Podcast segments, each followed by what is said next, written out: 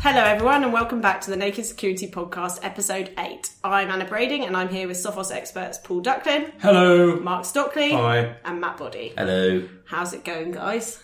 What have you been up to this week? Who's first? Matt. You have to go um, first this week. Okay, what have I been up to? I have been rooting around the new flat that I've moved into to find out why the telephone extensions won't work for cl- plugging in my broadband. Not really that security related, and I found out what was wrong. It was really exciting. Somebody left a wire off. No, the the master plug it, uh, master plug it. Uh, the You just say that to make yourself sound a bit cleverer. No, the, yeah, it's a real word, guys. Uh, no, Next to the flux capacitor. yeah, yeah. No, the master socket has has this like BT extension thing on that it, it won't allow you to plug in anything but a phone to the other sockets, meaning that you have to plug your broadband router into your main master socket. Oh, is that because I found that in my flat and I assumed there was something wrong. yeah, I Right. assumed something was wrong. No, I ripped that one out and uh, and pl- just plugged the faceplate into the normal master socket, and now every other plug works. Oh, maybe there's meg free. some line filter in it or something. Yeah, it is. Yeah, yeah. Duck, what have you been up to this week?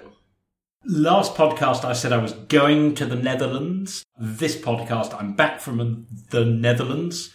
I did my cryptojacking demo and we discovered that with the laptop I took for the purposes of the demo, that if you crypto mine in your browser flat out 24 hours a day, 365 and a quarter days a year, it will cost you somewhere between 60 and 80 euros and you stand to make using browser based crypto mining techniques as much as two euros and 55 cents Wow. for an outlay of 80 bucks.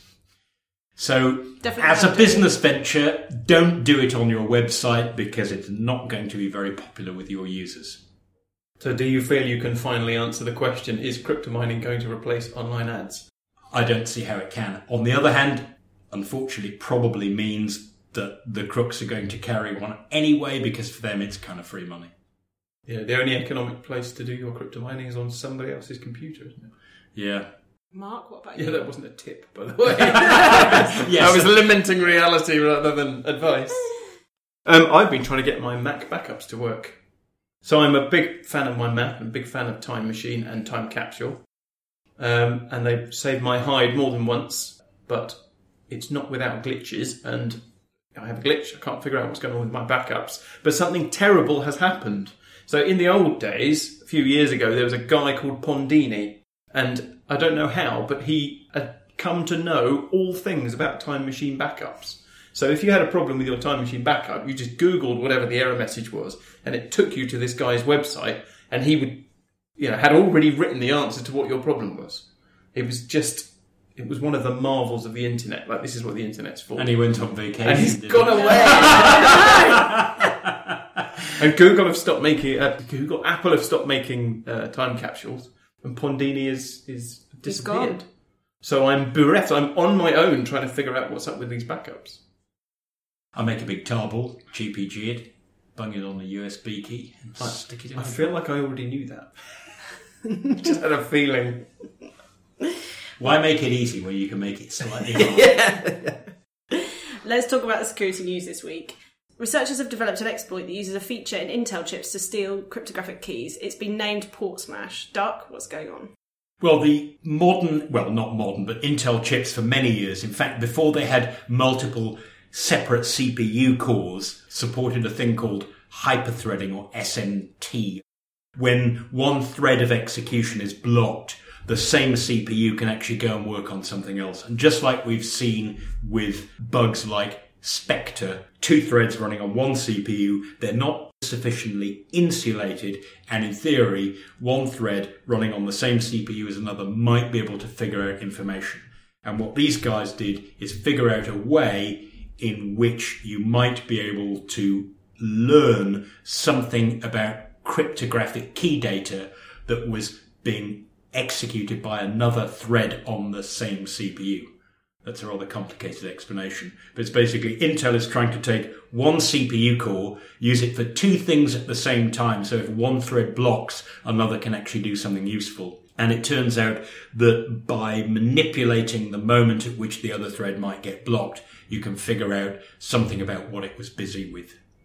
Realistically, How dangerous is this? Well, if you've got a laptop on a, what we might call a client computer, you have to get code running on that computer that will run on the same CPU core alongside the program you want to spy. So it's not even code on the same computer; it's code running that happens to In be the same on core. the same core. on the same processor. So the point is, if it's on your laptop, kind of anyone who can pull off this attack, Yeah. they kind of don't need to because they're already on your laptop, in Yeah. your laptop, all over your stuff. So if you can exercise enough power to make sure your Yeah. code's running, This might be an issue if you've got a bunch of servers and you've tried to tweak them for, for performance and you're allowing lots of different users to share, for example, virtual machines or to allow multiple different people to log in. Then this is something that you might want to read about and just satisfy yourself whether you're affected or not. So for the average user, it's not the end of the world, but it is a reminder, as cryptographers always like to say, attacks only ever get better. The good news is that means that we can, once we know how the attacks work, then we can make sure that we're writing code in a way that immunizes it against such attacks. Okay, on to our next subject. We wrote an article about another iPhone lock screen bypass.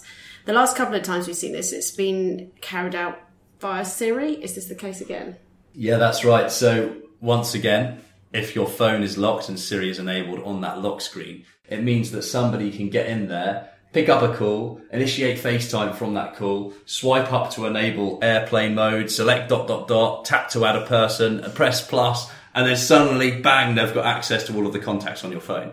So this time they don't have to make an emergency call and cut it out halfway through and then spin around three times Yeah. and left down, right up, left down, right up, triangle square. So this is, this is the latest instalment in the battle of the world's richest company versus Jose Rodriguez. Yeah, yeah. it's, uh, it's currently, as the Americans would say, 0 and 3. This is like chasing performance and losing security. You're saying, well, I, I love Siri so much, I couldn't be bothered. When I've locked my phone, I don't want to have to pick it up to unlock it. I want it to be unlockable remotely by anybody who can do a fair imitation of my voice. Turning Siri off at the lock screen would have stopped almost all of Rodriguez's bypasses, right? They all depend on the fact that you've got this complicated voice recognition engine that drives a whole load of other features.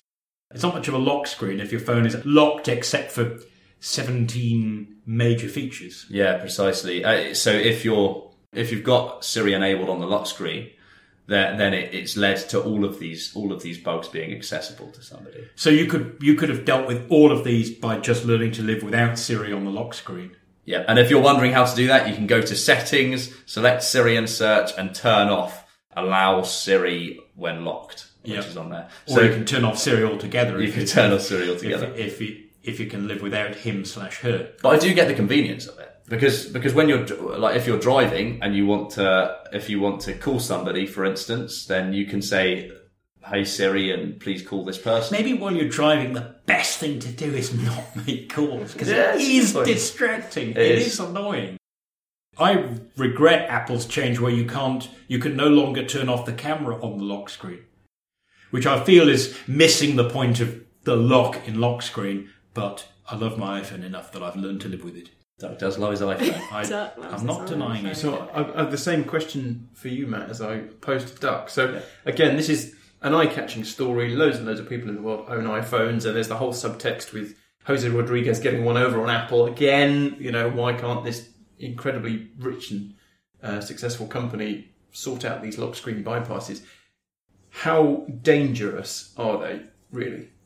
It depends who you've got in your contacts on your phone and how sensitive that information is. Uh, and is it a company phone as well? Because if it is a company phone and uh, you are managing those company phones and you're letting people store work contacts, customer contacts in that phone, that could be a GDPR risk in Europe. So if there's details lost or details accessible to somebody outside of the organization of a customer or of other employees of that company, as soon as that's accessible, um, that's a GDPR concern for that company. So if you're a company and you're running a mobile control product that where you can say, look, I, as far as I know, allow Siri on lock screen was off on this list of phones and three of them got lost in the last year, then you don't have to worry about whether or not you were vulnerable to all of these bugs. Yeah. Any regulator would go, okay, I'll accept that because it looks as though you've taken reasonable precautions that are effective. Precisely. Which So is you what recommend that for, is- yeah. Yeah. So you recommend that for companies? Yeah, Maybe absolutely. It's a little bit less fun. It's a little bit more hassle for the users, but the protection for the user and for their colleagues and for the company as a whole is quite good because you don't have to worry about what might have been stolen that you can never really prove. Yeah, precisely. Excellent. Yeah, I think that raises an interesting point because you're, uh, in a nutshell, your answer is it depends. Yeah. And I think actually it shows the difficulty of trying to work out in this one small area, trying to work out, okay, well, how am I vulnerable? And there are millions and millions of little small areas like that that you might think about. And rather than going through the pain of trying to work out, well, am I vulnerable here? Am I vulnerable here? I, you know, it's it's easier actually just to keep all switched off. Yeah. yeah. Not the phone, the lock screen. Siri from the lock screen. There's not that much of a need for it. And and yeah, so this I was when I was answering your question, then I was answering in terms of the most recent bug that's been found, which revealed contacts. But but the previous one revealed photos as well, and it depends how sensitive the photos that you've got on that are. And Do people do that? uh, take sensitive pictures on their phone. Uh, don't know. What, like pictures of passwords and things like that? Ah, yeah, Yeah, Well, definitely pictures. Pictures Ask- of pictures of receipts, yeah. Oh, receipts. pictures of you know instead of who uses a photocopier when you've got a mobile phone quality camera these days. So a lot of people will have in their photos things that could be very handy for a crook. Someone uh, commented on the site. Seems like Apple should just incorporate Jose into the testing process before releasing to the public. He has given a pretty compelling job interview. Yeah, Yeah, yeah. Well, I presume that once you've done a few of them, you get a feel for the kind of the kind of interactions that a developer might overlook, or a sequence of events that probably never came up in testing. So do you think do you think there's one developer in Apple who's responsible for these lock screens, and it's just him versus Jose? and every time Jose finds something, this guy's like, "Damn! How does he keep doing this?"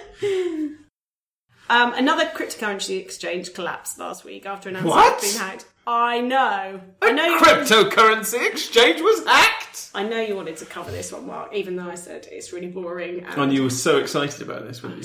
um, it does seem to happen a lot. I, I feel like maybe like we should be displaying a little more sympathy to the victims of this. Um, I can't It remember is a bit like them. giving meeting someone in a pub and after knowing them for five minutes, giving them a giant paper bag full of banknotes and saying, "I'll see you in a week."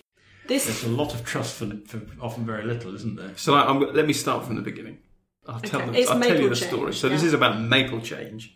So on October the 28th, Maple Change tweeted something that all of their users must have been dreading, which is um, that message that says, due to a bug, some people have managed to withdraw all the funds from our exchange. And an exchange is a place where you can uh, buy and sell and keep cryptocurrencies like Bitcoin, Ethereum, Litecoin, things like that. There's lots of these things out there.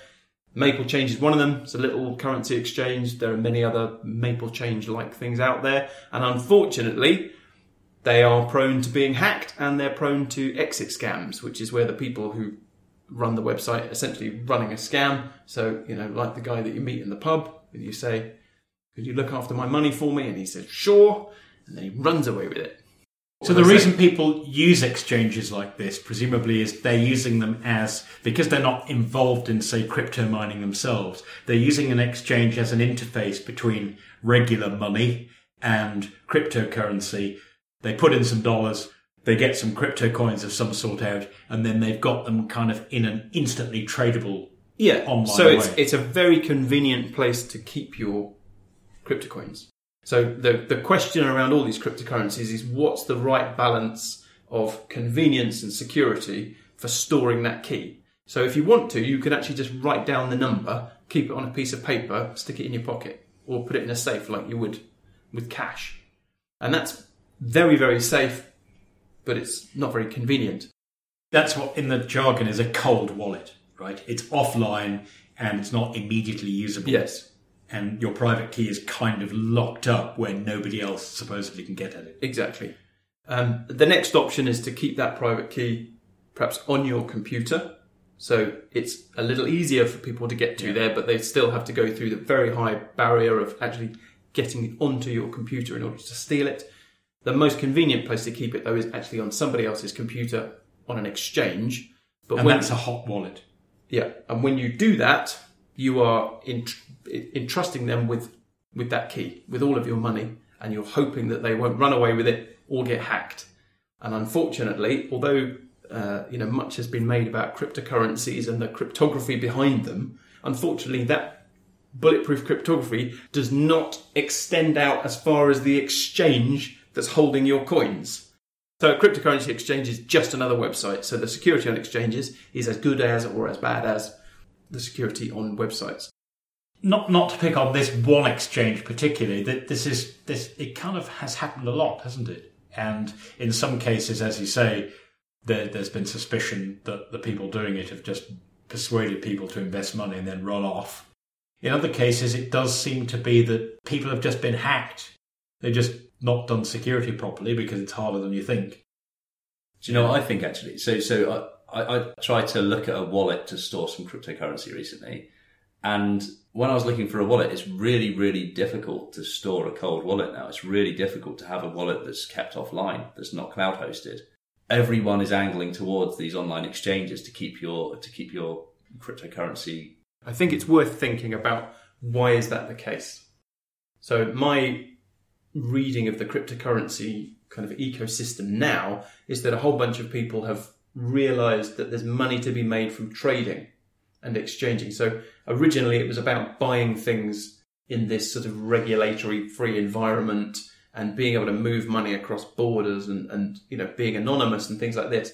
But over the last couple of years it's become much more about oh I can make money from keeping and trading coins. Yeah. And there's a there's a lot of it's it's the same with dealing in shares. You know, people make a, a lot of money from other people selling and buying shares, not necessarily from accumulating. You know, from the shares themselves accruing value. And I think there's there's a, a lot of that going on in cryptocurrencies now. So, of course, if there's money to be made from trading, people are going to want you to keep your money in a place where it's easy for you to do trading. So be careful out there, folks, is what you're saying. Yep. One of the details that might be worth mentioning is that the media is reporting that $6 million in Bitcoin was stolen. Maple Change themselves say it's nothing like that. It was about 8 Bitcoin, which is about $51,000. So what they're saying it was in the something to do with the way that the exchange was hacked made it look in screenshots like they had $6 million worth of Bitcoin in there, but that was an artifact of the hack rather than the amount of money that was actually in the exchange. That's just about everything for this week, I think. Thanks to Duck, Mark, and Matt, and thanks to you all for listening. If you like what you hear, please rate and review our podcast. It helps people discover us. Until next time, Stay secure.